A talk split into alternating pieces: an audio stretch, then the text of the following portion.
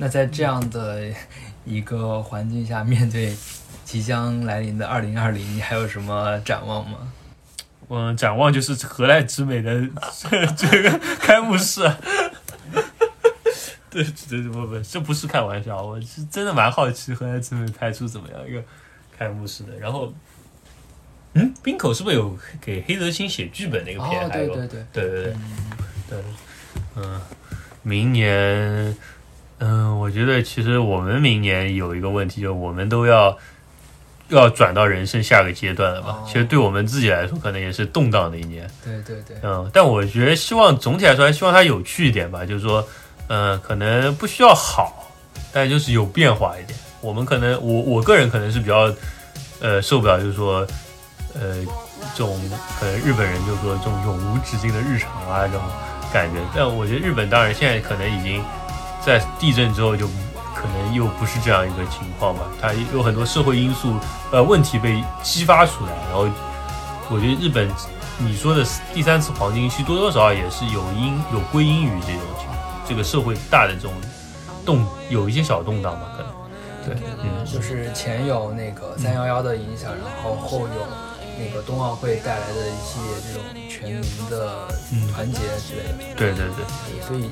这个时间点还是蛮微妙的，是蛮微妙。然后我们能在日本，我觉得其实这几年其实，呃，不管还能待多久吧，我觉得其实还是好，就是说能起码能待到二零二零，我们可以看一下它这个社会会变怎么样。对我觉得其实蛮好奇。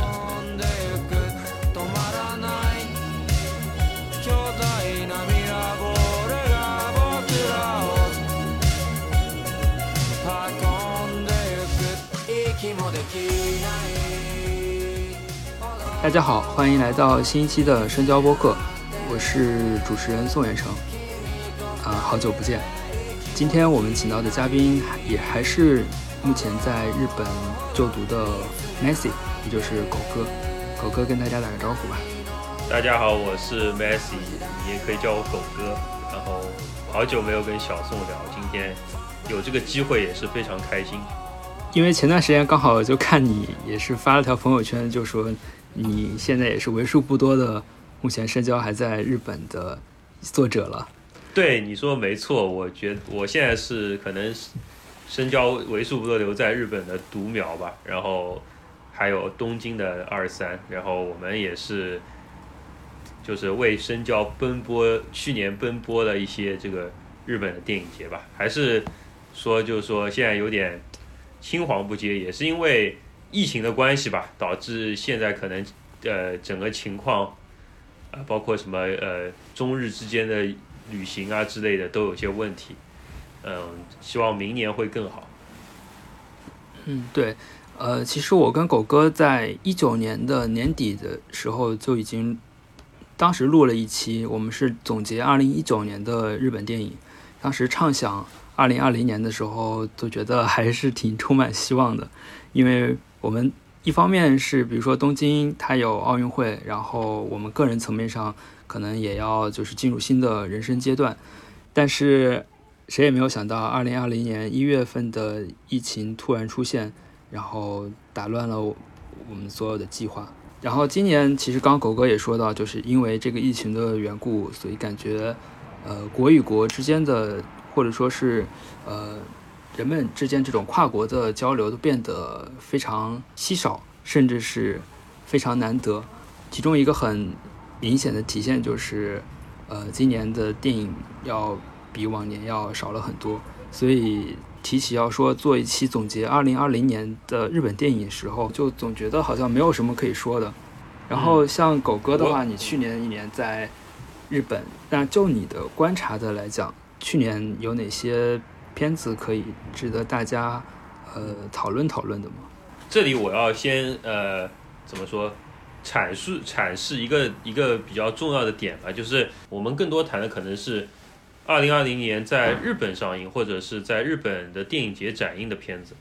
那据我自己的感觉来说的话，就是一个像小宋所说，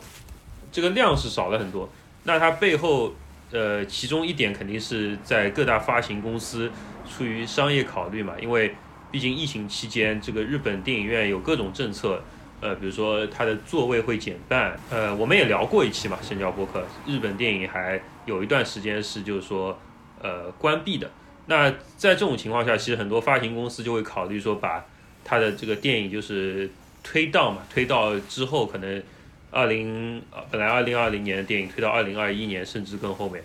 那这一来的话，一个就是产量就是呃电影的数量少了很多，呃，第二点的话是。呃，好的作品确实比起前一年也相对少吧。这一我觉得其中一个原因可能还是在于，呃，去年从我自己的感觉来说，我是觉得主流电影里面好的，呃，比较令人眼前一亮的作品相对前年少。前前年的话是因为有很多青年作者就是出现了，然后我们大家都觉得，哎，这些人都没见过，那大家都期待会很高。但去年呢，其实。像河濑直美啊、黑泽清啊、青山真治啊，然后这些就是呃比较大牌的这种作者吧，其实也都出了电影，但整体来说感觉呃没有说那么让人觉得激动吧。个就我个人而言啊，我是觉得没有说让人感觉非常非常激动。那我觉得其实可能这就是整体让人感觉去年不如前年的一个呃客观的一个印象吧。刚才狗哥也说到，我们在去年，也就是二零二零年早些时候，曾经聊过一期，就是日本电影院线在疫情下的一些举措。然后他们当时就像刚刚说的，比比如说那个座位数减半啊，然后有些独立电影人也发起了一些自救活动。然后因为最近好像日本的疫情又变得有点严重，那现在日本的院线是个什么样的状况？日本电影院好像是从七月份吧，当然，呃，七月还八月开始就是恢复运营之后，到了再后面一两个月，可能它的座位席减半这个条例也被取消，就是说电影院可以正常的全全员上座这样，所以说，呃，就是回归正常了嘛。现在的话，呃，很多人说日本现在是。呃，第二波其实不是第二波啊，其实我在日本亲身感觉就是日本从来没有停过，所以说没有这个第一波、第二波之分，就是疫情一直都是比较严重，每天都是呃上百人的这样增长吧。只不过最近增长的有点就是比较控制不住了，所以说呃政府又发布了发布了第二波紧急通告，但在这一波紧急通报呃至今天就是我们录音的一月八号为止。其实还是没有针对电影院的这样的一个政策，所以说可想而知，电影院应该是在短期内不会进入日本呃新一轮的那种抗疫政策的这个范围里面啊。这个原因当然有有还是有的，就是说有这个日本的，你去日本电影院看的话，它呃比如说在我们名古屋，它开始之前都会有个贴片广告告诉你。日电影院为什么不属于一个三密的空间？那三密就是说什么密集、密接、密着吧，反正就是电影院，因为它有一个定期的通风换气的这样一个功能，再加上大家在电影院里面是戴着口罩，是其实是不会说话交流的，那它其实比餐馆这些地方感染的可能性都要低很多。那这个是这些这个呃卫生研究者说的啊，这个。暂且不论它的这个呃合理性，反正日本在电影院的话，反正是暂时还是比较呃宽松的一个情况。所以说，就是今年像日本的，比如说东京电影节，还有 Filmax 什么的，都还是正常的如期举办。嗯，对的。说到电影节的话，就是我和二三两个人去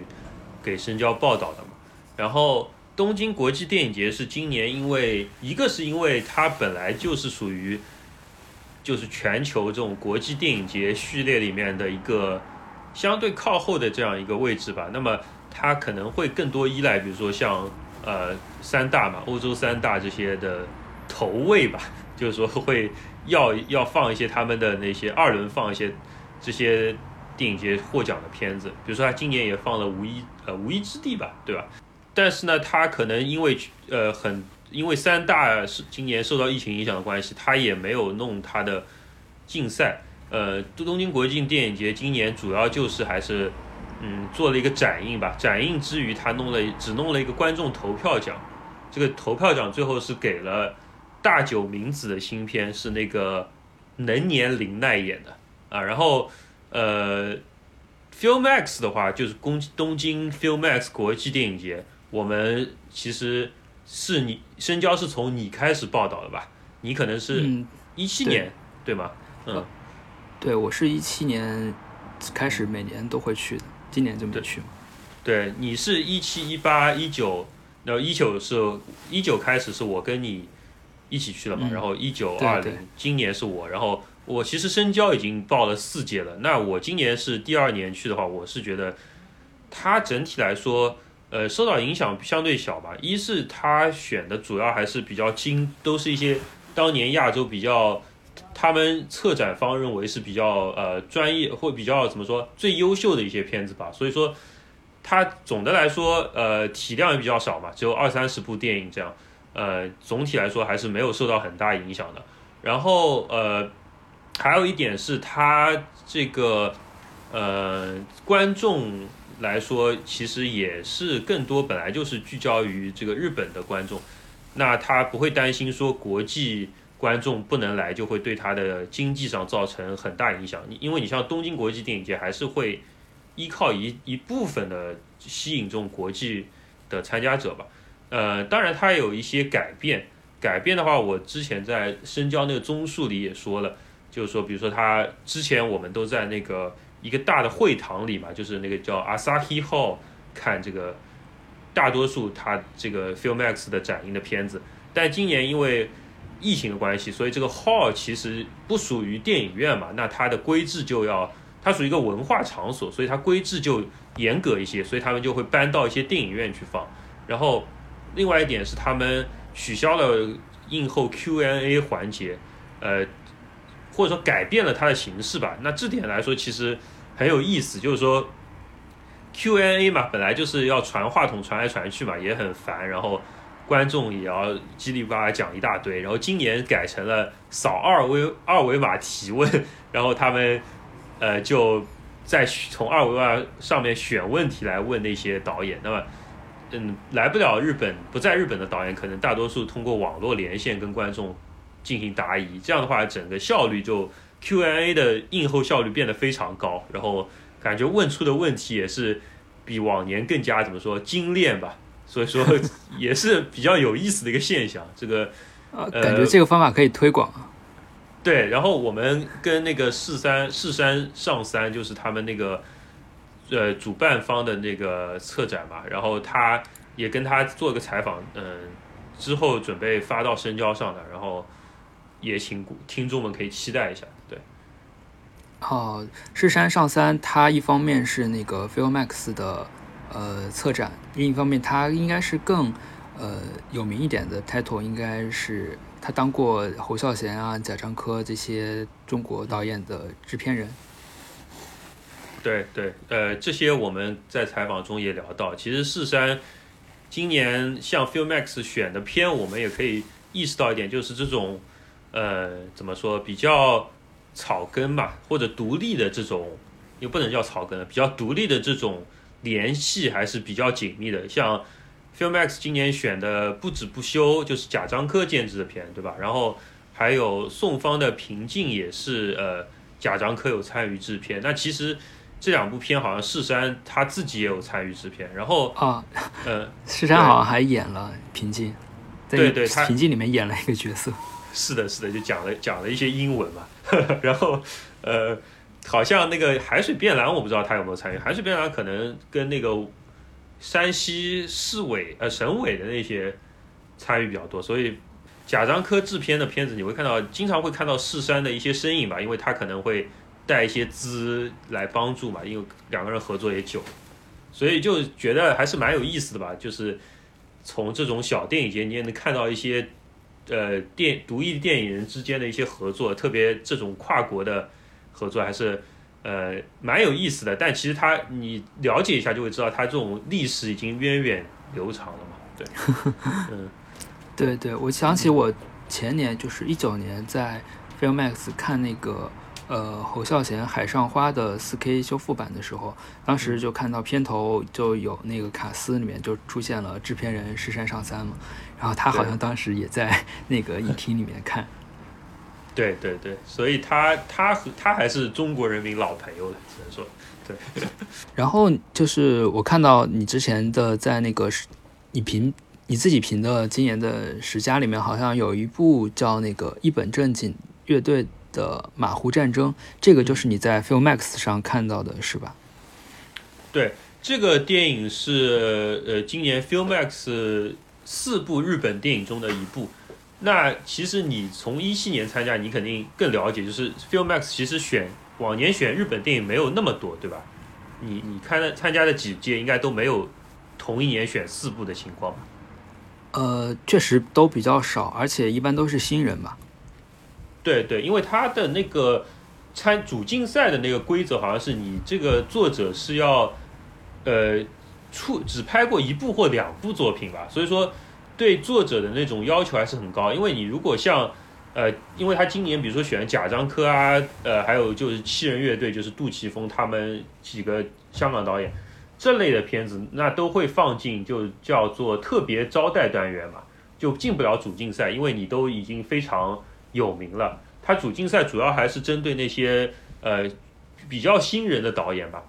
那呃日本电影我们也知道，呃选新人导演更多其实是 P 啊。Film Festival 就这样一个 PR 国际电呃 PR 电影节这样一个呃独立电影节，它职责会更多吧。然后它就只关注日本电影。然后 Filmax 的话，它是横向在亚洲里面选。那日本电影我们也聊了好久，就说近十年来说，可能说质量是比较一般吧。或者说那些大作者之外，它整体的那种人才养成啊，然后它呃独立电影和呃，更稍微商业主流一点接轨，都还是断层比较明显。所以说，Filmax 前几年都没怎么选日本电影，今年选了四部。呃，据世山自己说，是他就是觉得他这他觉得这四部的质量是足够，呃，代表今年最优秀的呃亚洲新作吧。那我我肯定有一点怀疑啊，因为也许是今年亚洲新作就整体来说都不怎么样，这也有可能。但日本的这四部电影呢，说实话，我看了，呃，三部，呃，呃，其实我看了三部吧，因为《鱿鱼子的天平》我没有看到。另外三部来说，一部是，呃，世山，呃，不不，是那个世之愈合的，呃，公司分福的一个导演拍的一个电影，叫做呃，呃，听听到孩子的哭声吧，好像是是太赫演。啊，周围周围有婴儿的哭声吗？哦，对对，是这个片子。这个片子，这个片子也进了那个今年的呃日本新片展吧，在那个上海。对，对对，所以他在国内也展映过了吧，就是很多对呃观众应该看过的。那这个片子，我个人觉得，我是觉得还呃怎么说，差点火候吧。或者说，如果你不觉你不不先知道他是世呃世之愈和一个相当于徒弟的角色的话。其实你会觉得这就是一个很普通的一个完成度还不错，有一些高潮点的日本这种独立电影吧，所以对我来说可能没有那么呃惊艳。那另外一部是呃叫呃冲绳桑托斯这个片子还蛮有意思，是一个导演他想要重新去寻找就是呃就这些冲绳移民和日本移民在二战。前后在这个巴西这个地方的被当地政府就是说被迫迁徙，呃的这样一个历史吧。那它本身一个是带有一些比如说二战的一些题材，然后又带有一些呃这种离散群体的这样一个记忆。那本来应该说是还非常好的一个纪录片题材，但总的来说感觉它的呃素材量啊，包括它的积累可能还是没有说做到最好吧。当然，我觉个人觉得。拍的还是可以的，但是，呃，比起今年别的纪录片，那些纪录片大师拍的纪录片还是差了一些。呃，最让我感到惊艳的可能还是石田晓这个片子。那这个一本正经的马虎战争，就像它的标题一样，就是比较呃出其不意吧。它的这个电影很难去剧透，因为它整一个影像形式就跟我们所看过的任何的电影都有一些出入，就是说非常神奇，非常新颖。那当然，这种比较特别的这种呃呃形式呃或者美学，它在日本电自主电影里面、独立电影里面，其实一直都会出现一些，就是说它会有很很强的作者风格、个人风格。呃，你不能说它是一个怎么说呢？就是说呃普遍意义上的很好的一个影片吧，但是它确实配合它这部影片的主题，也就是说。他在讨论官僚制度这种低效愚蠢，然后又讨论战争本身，它是一个其实是一个人类非常无聊一个空洞的这样一个举措。在讨论这主题方面，我觉得它的形式和它内容配合的还是比较完完美的。所以说，这个电影我今年觉得还是很不错的。我想起来的话，其实今年我我是大概二零二零年三月底回的国吧，然后。我记得当时在日本看的最后一部电影，好像就是，呃，你也选到你的这个榜单里了，就是三岛最后的辩论这样的一个纪录片吧。嗯嗯。对，然后今年其实还有一个嗯非常有意味的时间节点，就是今年好像是三岛自杀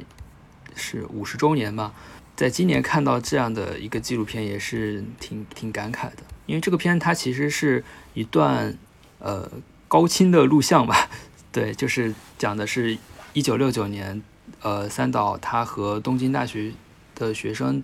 做辩论的一段录像片段。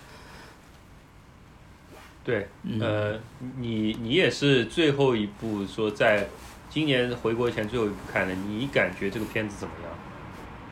嗯，我觉得这个片子它，嗯，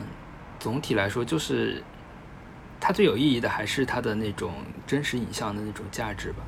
因为可能之前呃看过一些，比如说呃续行权他演过一版三岛由纪夫传，他演三岛本人嘛，对对，然后还包括三岛本人的电影，像忧国啊什么的，对，但是好像就是看到现实的，就是 在现代日本这种讲话的这样的一个形象，好像还真的是头一回。啊，是吧？嗯，对我也是，嗯，很就比较怎么说，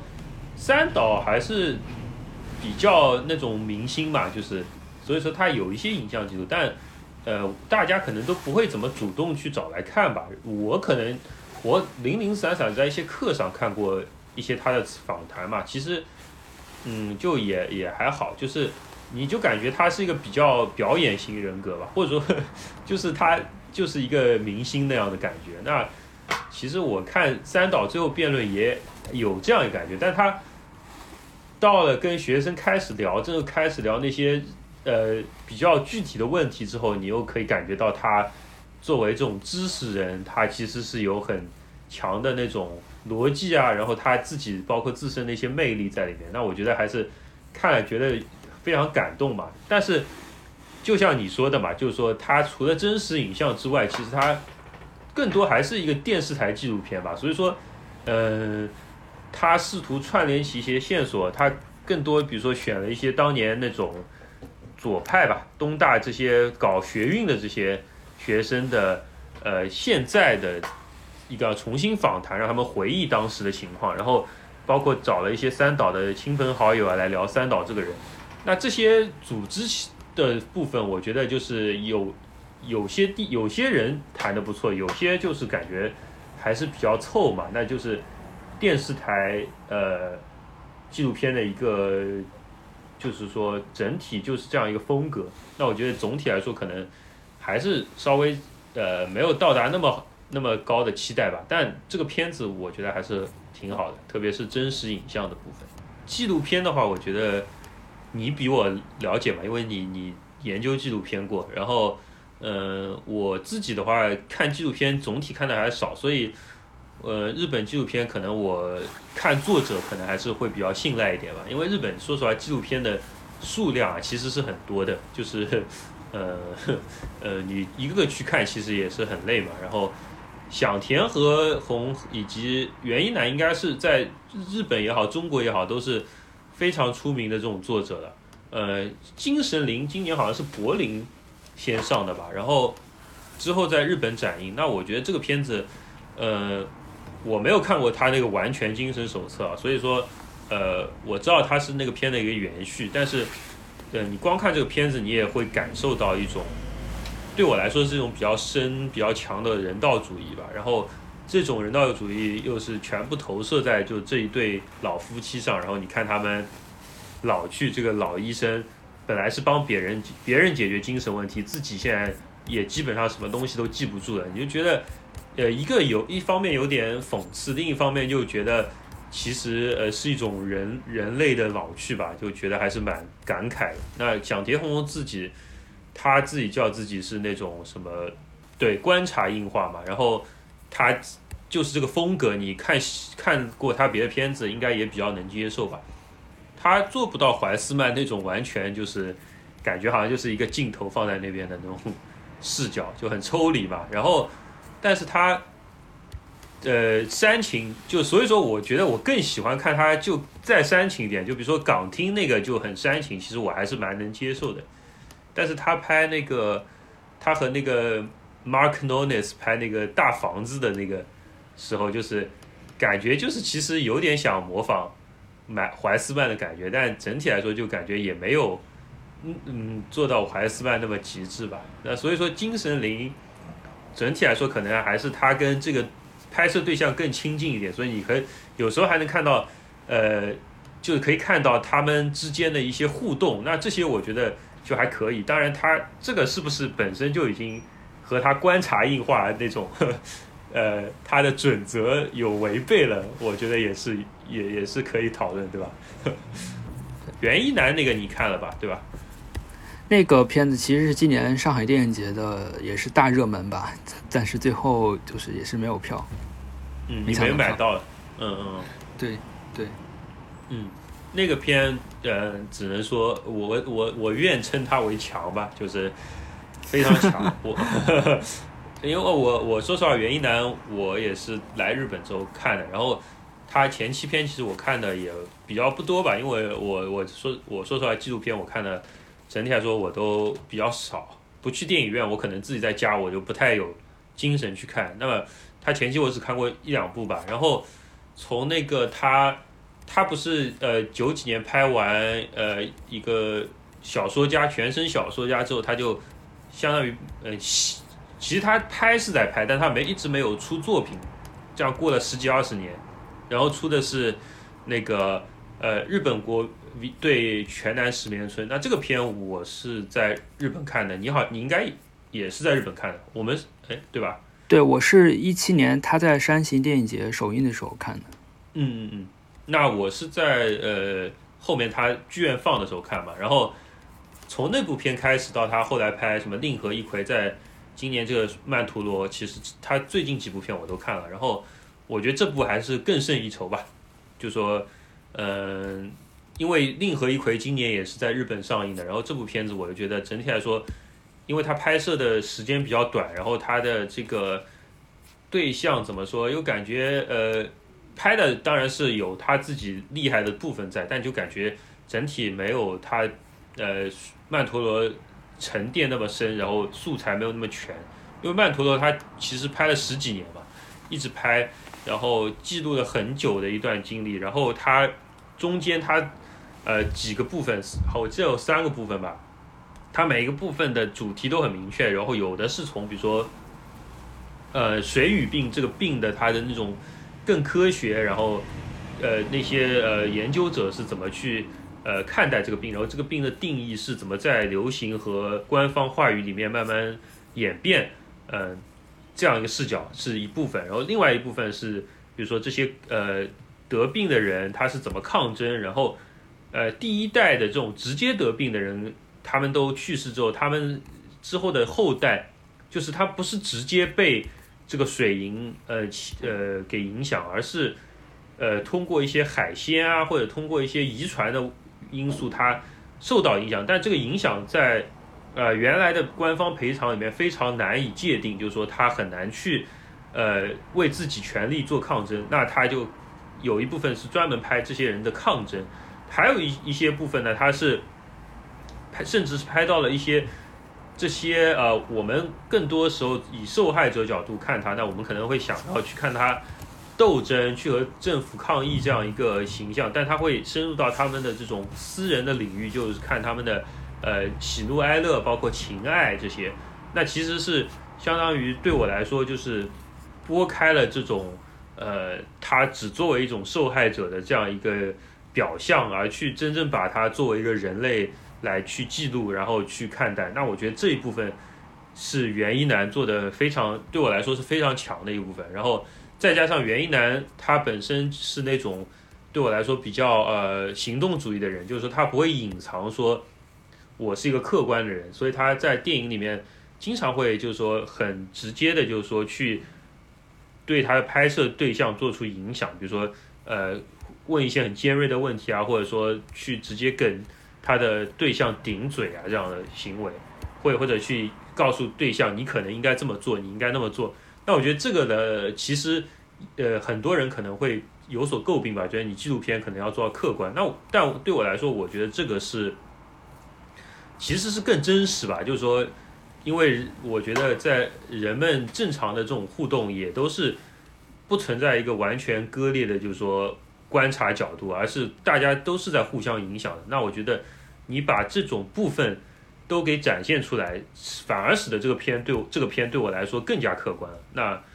所以，我非常喜欢袁一楠这个作品。对，嗯啊，然后在这里，我想呃稍微多提一下。就是之前提到的另一部，就叫《令和一葵》这个片子嘛。嗯，这个片子它其实讲的是日本，它有现在有一个新兴政党叫令和新选组。对，是一个由之前是演员，然后现在从政的一个叫山本太郎的人所带领的一个左翼政党。其实这个片子我当时是就是一九年十月份看的嘛。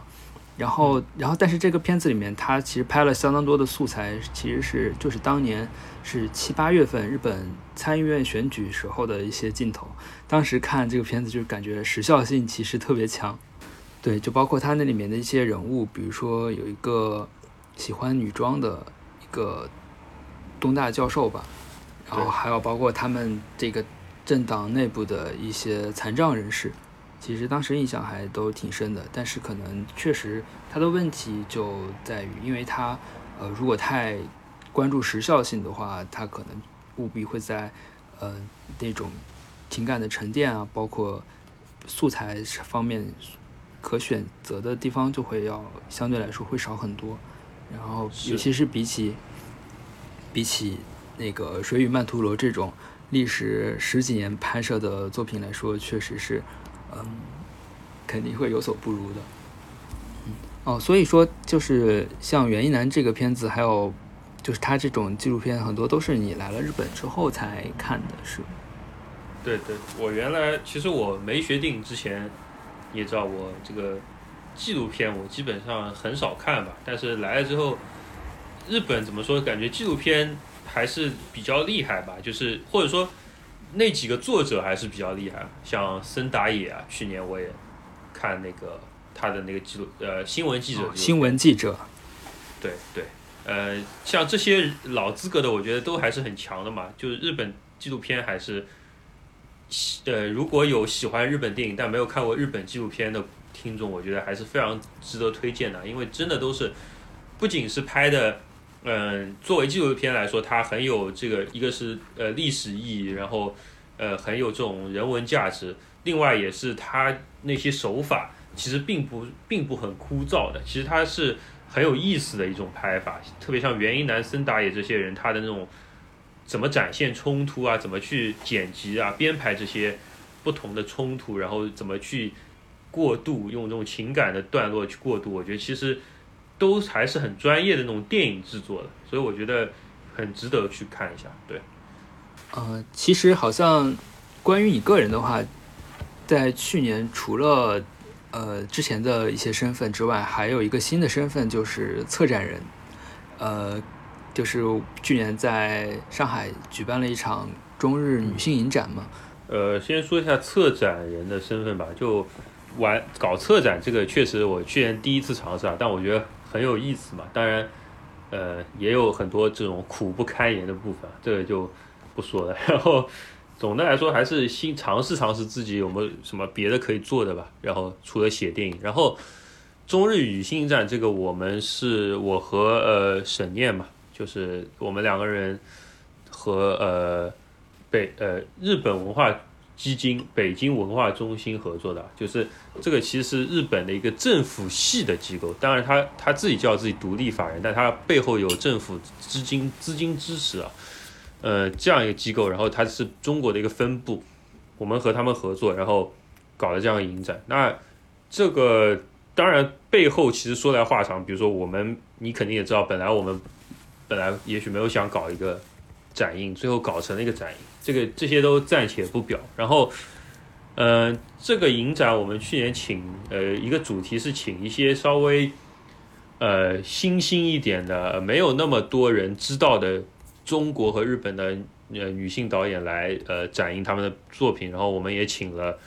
呃两位日本导演是呃跟我自己研究的这个呃电影节叫 Music Club 有关系，那他们其实这两个都是相当于从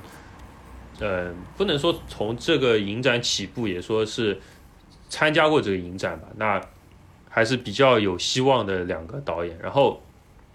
在日本嘛，我们请呃，在中国嘛，我们请到了呃，要么呃，像鲁瑞奇，他是曾经在日本学习过，但后来他就辍学了嘛，他就不在日本待了。那我觉得其实这个非常有意思嘛，就是说他个人不太喜欢日本的那种。电影教学方式嘛，然后你大家也可以看到他的影片，其实，在影迷圈口碑还不错，因为他不是走那种太叙事的，而是走一个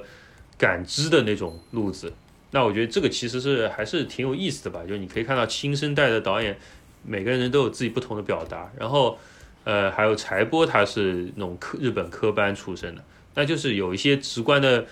呃对比吧。我觉得其实都很有意思。然后我们就搞了这样的活动。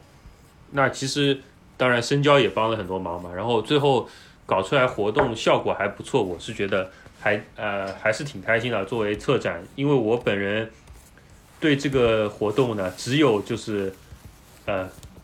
做工作，但没有享受收获果实的这样一个喜悦。因为我 被隔离在日本，所以去不了上海，所以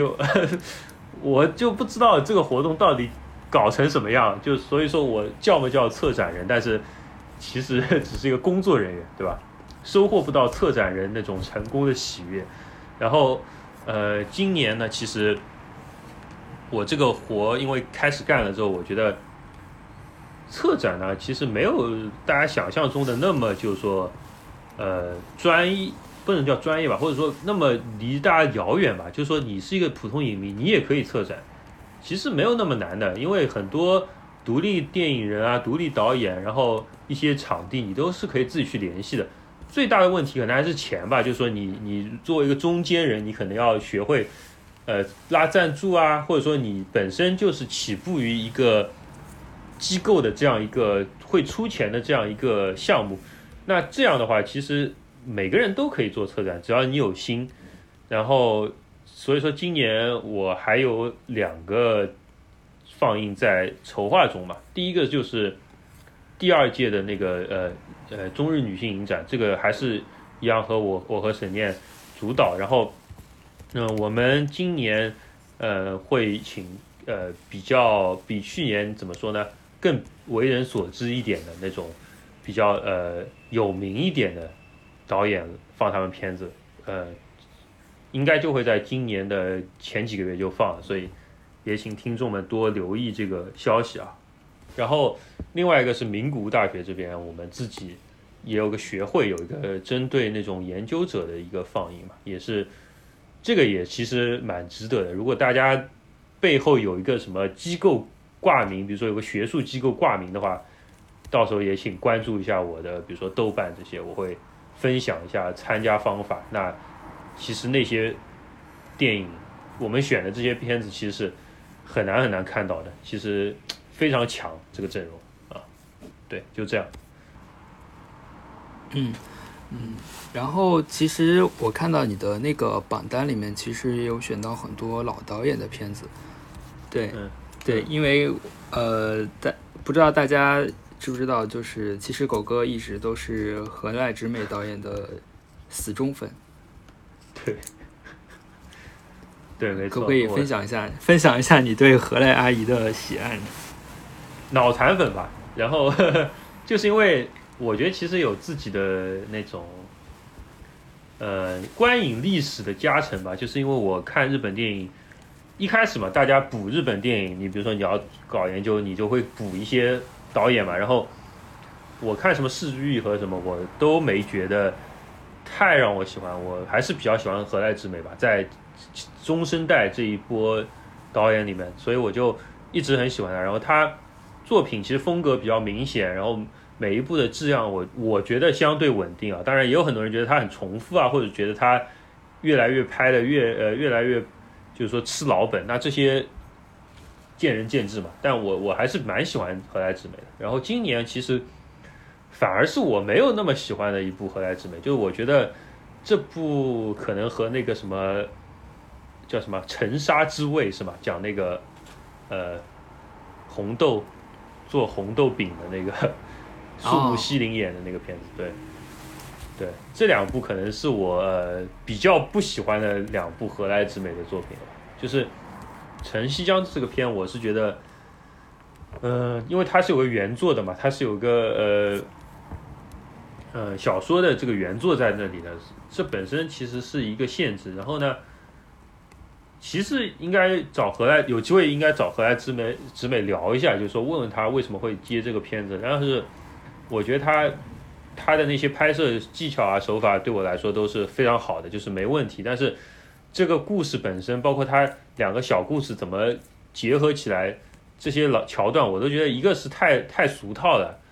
第二就是你看了很多日本电影之后，你可能会觉得哇，这东西就太没意思了。因为日本那些相对偏主流的这种文化，呃，这种小说啊什么，其实感觉这种套路特别太特别特别多，然后。有一些社会派的元素里面，在里面有一些温情啊、亲情啊、人性的东西在里面，就怎么说就感觉太俗套了。然后他自己处理这种呃悬疑的部分，其实本来你也很难把河濑直美和悬疑放在一起说嘛。那处理的当然我觉得就没有那么好，呃，所以我觉得对我来说可能没有那么喜欢。呃，这个电影它大概讲的是一个什么故事呢？呃，不想，其实哎，这个算剧透嘛？但应该不算剧透吧。就是他讲的其实就是呃，一对夫妻，他其实是不孕不育嘛，然后他就想去呃那种领养机构领养一个小孩，然后领养机构里面呢，日本他这里的规矩是你这个父母一定要和亲生的那种母亲可能要可以可以可以见一面的，然后他就见到了这个。未婚先孕的这个高中生的女孩吧，然后他们就有过一个照面，然后他后半部分主要讲的就是，呃，主要是把试点从这对夫妻移到了那个女孩，然后就讲那个女孩的经历嘛，她是怎么样一步一步就是说引号啊沦落到那个就是说未婚先孕，然后生生了小孩，然后再把小孩给别人养，然后最后呢，这个妈妈其实是呃，这个就这个少女其实是。遇到了很多人生中的困境嘛，然后也是日本底层的这种人民的，呃，就是这种女性的一种写照，就是说她很很少有出路嘛，然后她就想到了，就是说再去找领养的这对夫妻去敲诈他们一笔钱这样，然后但是呢，最后其实是因为有母性这个连接，其实呃，这个少女自己也有点后悔，然后嗯，就是有这样一个就是说。峰回路转的一个剧情吧，更多是内心的这种转变。那其实我觉得这个故事本身还是比较社会派吧，就是蛮有意思、蛮有社会意义的。对，就是其实像其他的导演，像黑泽清什么的，他也今年也是有新片，而且好像黑泽清这个片子大家期待值都还挺高的。哎，你有看吗？他好像也上了一些海南角，他他也上了。对他去了海南岛，但是我我没有去，没有，所以没看到。嗯，黑泽清这个片，呃，呃，我觉得不多说了吧，因为我我写了一个影评，然后到时候深交会发的，然后再加上这个片，没出资源嘛，我觉得我说什么都是剧透，但我只能说我蛮喜欢的，因为我觉得，当然我看黑泽清没有看那么多，就是可能他近几年片我都看，早期片我看过一些，但不是像，比如说我知道你你就看了很多很多黑泽清，所以我肯定不能跟呃很多影迷比嘛，就说，但是我觉得他还是因为剧本是他剧首先是有了这个。呃，滨口龙介和演员位两个人都是黑呃黑泽清在呃东艺大的学生。首先是有了这两个学生的剧本，然后再想要去拍这部影片的。所以说，你可以想象这两这两个编剧的这个存在感在这部影片里面会有多强。所以说，呃，我觉得他还是在一些情层面上是不太黑泽清，呃，或者说在题材。或者说它剧情走向，这个就请大家到时候看的时候自己去斟酌吧。但我我个人还是蛮喜欢的。然后我觉得它，特别是因为我也比较关注性别的这种议题嘛，我觉得它这部片子还是对于日本这种战争和性别议题结合的比较好，而且这种角度比较有意思的一部作品吧。嗯，今天我们也聊到了很多电影节嘛。呃，就我个人而言，一方面是今年的那个平遥影展，然后还有一个印象比较深的就是今年年底的时候，就是十二月份在上北京有一个呃短国际短片联展吧，然后那个我是专门就是去北京去看了一下，呃，这个展当时展映的日本导演小田香的一些片子，嗯，我觉得就是这个其实小田香的片子，我之前在日本的时候。有在电影院里看过他的那个《矿》，但是当时其实老实说没有特别喜欢吧。嗯但是这次算是集中的在那个 BISFF 那里看到了很多他早期的一些片子。嗯，嗯该怎么说？对他的印象有一个比较大的改观吧。嗯，其实他那个片，他的那些片子里面，我印象最深的其实是，嗯，他应该是他的第一部片子，就是他。用的是类似于一个片中片的方法，讲了一下他个人的出柜的那个那段经历。他好像当时拍那个片子的时候只有二十二十二三岁左右吧，就很年轻很年轻。当时就看到那个片子里面，就可以感受到他本人的非常真诚的人吧，就是确实是从处女座里面就能感受得出来。我觉得对小田香，呃，去年还有幸采访到了他一下，然后。呃，他去年在中国 BISFF 放的时候，其实也是，其实我觉得这个机会非常难得嘛，因为日本也是相当于他就是 BISFF 和日本是同步展映了他回顾展映了他的呃长片和短片，啊，当然它长片也都是六十多分钟啊，其实就是那种记录影像居多，所以说不能说是特别长，都中片和短片嘛。那我觉得这个真的是北京的观众就是非常幸运的一件事情。然后，呃，当然我跟你感觉一样，我是觉得看到他那个，呃，那个噪音那一部《噪音如是说》，就像他出柜那个片子，那真的是很震惊嘛。就是因为觉得他拍他非常有，首先他是特别有创意嘛这个片，然后再加上他这种片中片、片中片中片中片的这种感觉，就是呃，反而把这个。呃，出柜的议题，呃，和他他家人的关系这些，都讲得更加深刻了嘛。那后来其实大家可能如果读过呃他跟小田香有关采访的人也都知道，这个片子就是被贝拉塔尔看中，然后就选到了他的那个萨拉热窝那个电影学院去进行学习的。那我觉得当然了，就是说他肯定是很好才会被选中的嘛。然后小田香后来的片子就是。你看矿，你说可能没什么感觉，然后我觉得矿可能其实也是他在摸索吧。其实他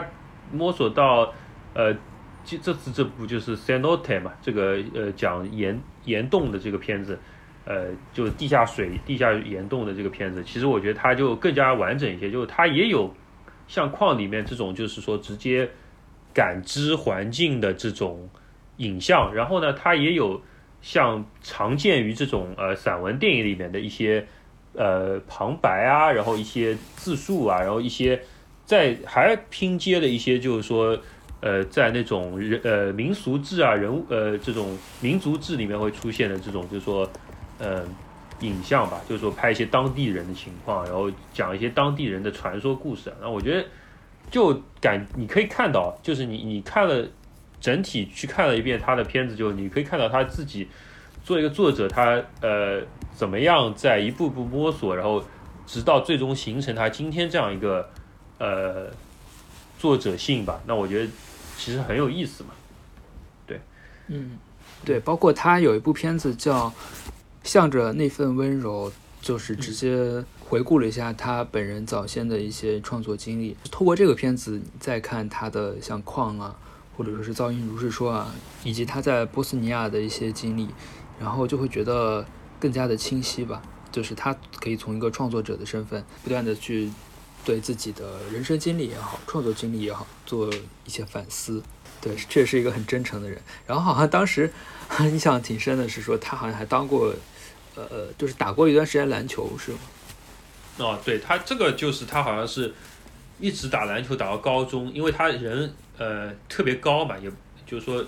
比日本女平均的女性身高要高出一些，但是他。因为好像是韧带撕裂还是什么，反正就报销了嘛，就生涯报销。这也是，说不定本来他现在是可以打什么日本的这种职业篮球也说不定，就少了一个。然后说起这个，就是《灌篮高手》要什么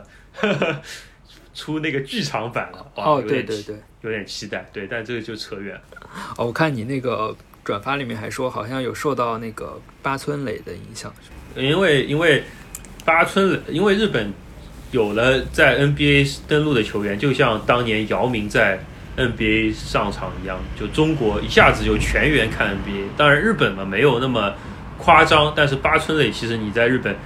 呃，只要打开电视广告上一般也都会有他。所以就是我我个人的猜想是，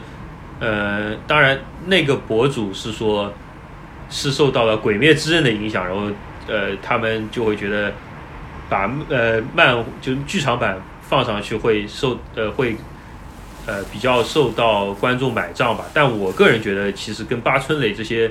人带重新带带热了一波篮球也有关系吧。对，其实说到今年的日本电影的话，我们好像还漏了一个 大新闻，就是刚你说那个《鬼灭之刃》的这个这个事情。对对，你你在日本有什么体会吗？我我是这样，我的心路历程是这样，就是我本身是。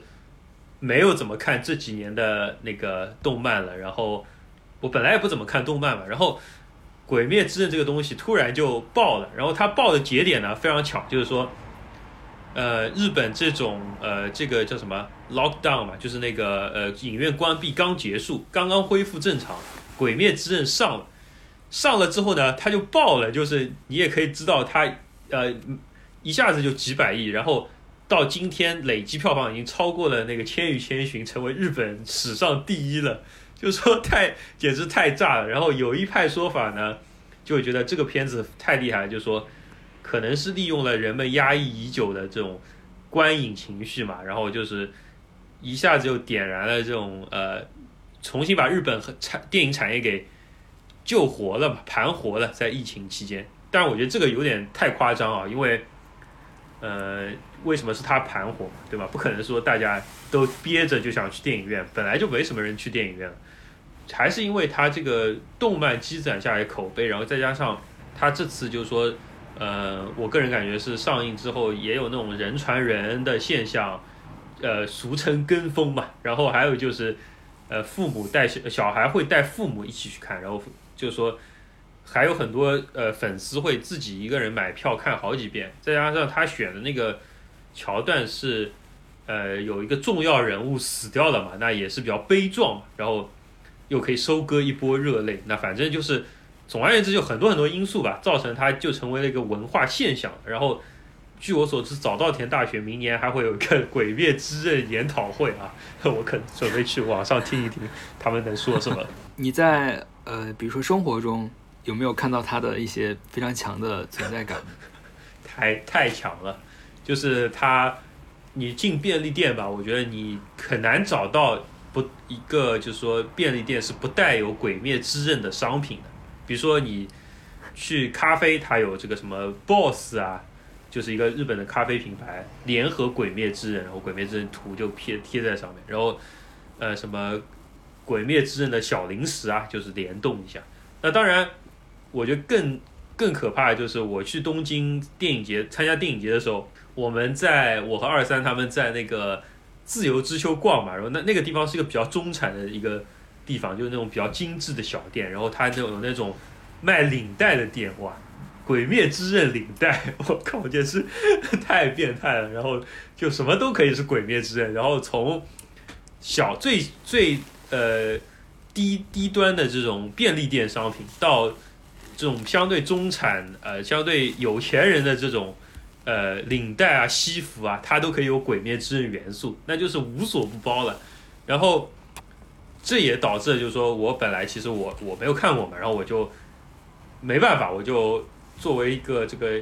要研究日本文化的人，我就把他的动漫和电影全部都看了一遍。我觉得怎么说呢？确实就是，呃，给我一种你看了吧这个片子，小总。呃，我当时看了那个 TV 版的，当时但是是看了大概嗯一半左右。呃，我觉得就是很传统的那种日日式少年热血漫嘛，然后它可能就是剧情节奏进展的特别快，然后就是整个的就是看的就感觉很顺滑。没错，没错，我觉得就是你说什么呃，火影忍者啊，什么海海呃，不说海贼王吧，火影忍者、死神这种呃片呃漫画，我们可能成长期都多多少少看过一下。我是觉得，呃，鬼灭之刃一个一点是确实它是呃和时代一起就是说进步，就是说也不能叫进步吧，就变化，然后它节奏特别快，就是说。呃，火影忍者可能呃鸣人要练个一百级的级吧，然后才能打一个什么大蛇丸的手下，对吧？然后鬼灭之刃是这个呃这个主角就是出来练练个半级，然后就打一个 boss，再练个半级又打一个小 boss，然后马上就可以打到这个它里面叫十二鬼月嘛，有上上上面有六个，下面有六个，它在呃这个呃 TV 版二十六集以内就可以打打掉呃下面六个的大多数了。就是说这个节奏真的是在原来那种几百集几百集起步的这种少年漫里面是无法想象的。所以我觉得这个节奏的改变可能也跟当代这种媒体的这种包括观众怎么去接收媒体，其实是有一些影响。然后另外是我觉得就他还是很聪明嘛，他那种呃。把那种二 D、三 D 的结合啊，制作精良，其实提升了一个程度。这个的话，确实也是这个动画公司有一份功劳吧，可能。然后剧场版我也看了，我觉得真的就就是，呃，你一定要把自己洗脑洗到，就是说我就是一个什么都不去想的一个，我就完全沉浸在这个。动画世界里，然后我的逻辑和我的思考能力也是一个动画世界的这个能力，你就可以完全去享受它。但是如果你稍微说，哎，我们要稍微呃批判性的去看的话，你会觉得其实还很多有吐槽的点嘛，那就不说了，怕那个动漫就是这个粉丝会有不同，就是会觉得我说的不对嘛。但是我我自己的想法是这样的，对。哦，像他的那个剧场版的话，如果没有看过 TV 版，会不会有影响啊？呃，它有一些呃，其实是我觉得有影响，因为它开头就是 TV 版的结尾嘛，其实是完全接住的。然后它一些角色的设定，比如说它有一些战力的设定，比如说它刚才说的六个上弦鬼、六个下弦鬼，这些都是有设定。然后好人这边又有什么一些什么柱啊，就是柱就是他们最强的那些人。然后反正。这些设定你没看过动漫，可能还是有一些不懂吧。但是电影版整体还是一个单独，嗯，整体来看还是个单独的故事吧。所以说，你实在没看过动漫，从电影入手也可以。我觉得这个就是现在呃，我们说日本的这种，就是说他们叫 media mix 嘛，就是呃这样一种制作方式的一种好处吧，或者说能卖钱的好处，就是说它嗯。同一个内容放在不同的平台，相对都有连接，但它相独立出来看，又是一个可以卖的一个产品，一个可以吸引新粉丝的产品。就在这种呃结合下，它把这个产业，就是说他把一个 IP 搞得越来越大，就其实就是这一种做法。对，你要是看有很多小学生带父母看的嘛，当然我不是说粉丝都是小学生，但是他肯定是一定是把他的那种故事的能理解程度是降到小学生都能懂的这个情况，那这个还是有本质上的区别的嘛，对？嗯，其实我比较感兴趣的就是，因为去年你你也是就是一直还在日本嘛，你你感觉就是经过呃经过过去一年，你个人对于电影的一些想法呀，有没有一些变化？对，嗯，我去年对我影响啊，我们去年我感觉从开年到结尾都是对我人生比较大的。影响的事件发生吧。那，呃，比较早的就是我把硕士论文写完了，写完之后我就毕业了嘛。那这个也是我第一次人生长到这么大第一次写一个非常长的一个硕士论文，所以当然其中很多酸甜苦辣。但是写完之后，我就觉得可能也是一种比较帮我比较系统性的稍微梳理一下至今我自己的一些电影观吧。然后，呃，我感觉对电影的了解。不能说更深，但我自己对自己怎么看电影这一点，可能是更有一个直接的认识。嗯，去年看电影的话，我跟前几年不同，因为前几年你应该呃知道嘛，我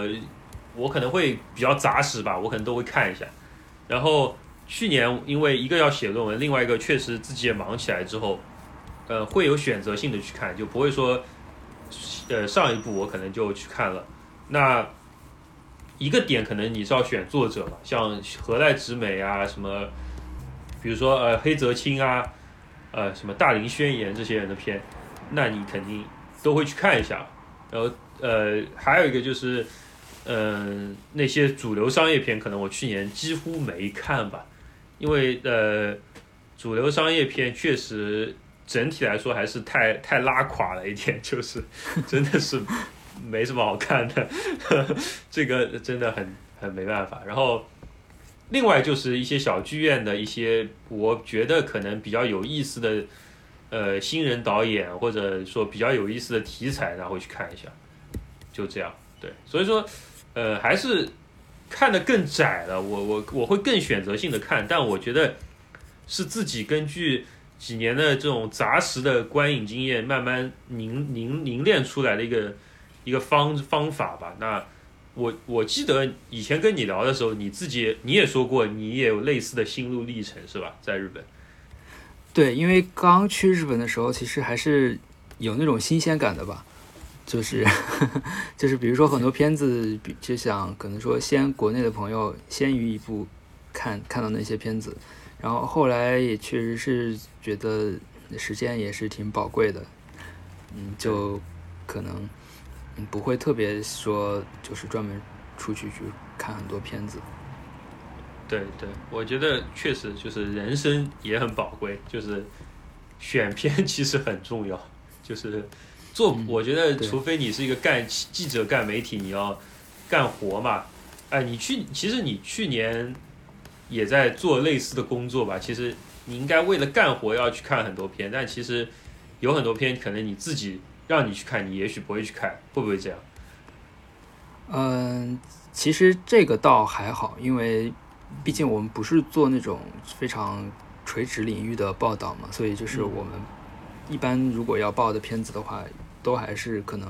在质量上会有一定要求的。然后其实去年如果就是非要说。嗯，一些个人经历对于我对电影的一些看法的话，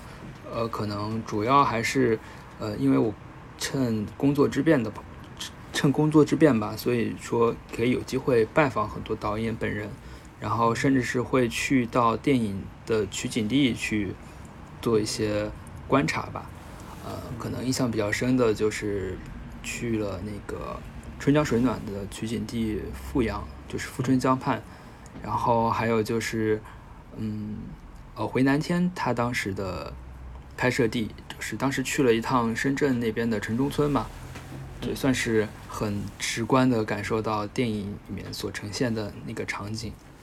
然后其实今年也有就是跟一些导演交流嘛，所以嗯、感觉确实是，如果你你就是深入到这些环境啊，或者说是像有些导演说，呃，一些他他的原话大概是说，呃，他建议影评人也好，记者也好，最好亲身的可以去一下片场体验一下，然后这样他们到后到后来写下来的东西可能就会大为不同。对，这个你是怎么觉得他这句话的？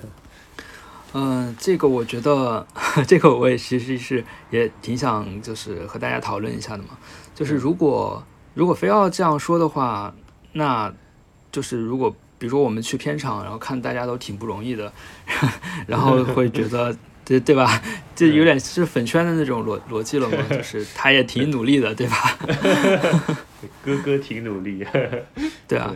嗯嗯，当然，可能确实，如果你去呃片场或者说去取景地了解一下这个电影的幕后的话，确实会对你理解这个电影有一些帮助吧。但是如果我们就是一味的觉得这些努力就好像就不应该苛责，这也有点过分了。对对对，我我其实我跟你想法类似吧，我觉得，嗯、他当然导演嘛，他花了很多心思，他有自己一个经验在上面，但你毕竟是个电影嘛，观众大多数观众看的还是拍出来那个效果，但是我，但是这又要联系到我去年对电影自己的一个电影观的改变吧，我现在就越来越觉得，其实看电影也好，选片也好，是就像更像你一个人生的一个选择吧，就是是，特别是对于像我们这些生活中离不开电影，或者你工作就是一部分就是电影的这样的人来说，就是嗯，电影怎么看电影像是怎么过自己这个生活，然后呃，你有时候去了解一些电影的一些呃怎么说，就是表面之下的东西，其实呃。对你来说，其实是不应该是一个你说，哎，我比如说我是在，呃，他帮助我，或者说他呃提供我一个理解电影的思路，而是它变成了你生活经验的一部分，然后你再去用新的角度，比如说用现实和影像的对比，用现实和影像的那种拼接去理解电影本身，然后也是理解生活。那呃，这个我说的可能有点不清楚吧，但我总体有点抽象。对电影就是可以有很多种看法，就是每个人都可以研究出自己的电影的看法，这个我觉得我是非常同意的。然后电影应该也不应该被，我觉得电影本身也不应该被局限在呃屏幕或影厅这些空间中，而是更加应该辐射到我们生活当中去。当然呢，这个说回来，就是还是不能成为你说，呃，他努力了，他就不应该受到批判这样一个逻辑。那这个我肯定是反对。我是觉得，不管怎么样，你大家都可以有自己的角度去批评，或者说去评论这个电影嘛。对，嗯，然后其实因为我今年其实在算是一个偏大众的媒体吧，所以嗯。我就是更加深刻的认识到电影它其实确实是作为一种媒介，或者说是一种嗯某些程度上可以脱离一些艺术的属性，而是一种嗯。媒体，就是更强调它的媒体属性吧。就比如说，嗯，可能呃更广大的观众对于一个一部电影的兴趣，也许真的不在于它的导演技巧什么的，而是在于它嗯更明确的议题。对，对，就是在当下这个媒体环境里面，可能如何用这些议题去吸引更多的观众是比较重要的一个地方吧。对对，这个我我也深有体会吧。然后，呃，当然，我觉得有一些导演他就是真正厉害的，你会发现他不仅议题选得好，他拍的也好，就说这是并行不悖的嘛。呃，有些艺术片导演他可能议题整的来说，会让那种大众觉得没什么呃胃口吧，就不想看。那当然，有一些人也也会有他自己的受众。那我觉得这个本身也没有错的，更多可能还是需要不同的媒，呃，就是我我说的是电影作为一个产业嘛，它有一些周边的媒体。当然，它并不是说，比如说深交吧，我并不是说深交一定是呃从属于电影制作者，就比电影制作者要低一级。只不过说这些应该都是一个系统，呃，就是一个不能叫系统，就互相相辅相成的。那我觉得这个电影的文化才会变得更好。嗯嗯，那如果就是个人层面上有什么展望吗？呃呃，什么意思？是个人层面？就是个人生生活上啊，或者说是学业上啊，这些就是对。好，呃，个人层面的展望就是我希望明年可以一个嘛，是我选到的片子都是比较好的片子，虽然我我知道这不太可能，所以希望还是能多看电影吧。第二点，我还是希望就是说。自己工作学习都顺利，就是，嗯，对对，就这样吧。然后我也希望就是说能够参加到更多电影节的活动，希望疫疫情早点结束，这样我们可以重新再把大家聚在一个场所，大家一起去看电影、讨论电影，这样才是我觉得电影比较有意思的一个部分，就是交流。然后也希望能够早日回国吧，跟小宋玩。对，就这样。对。对，希望疫情可以早日结束吧。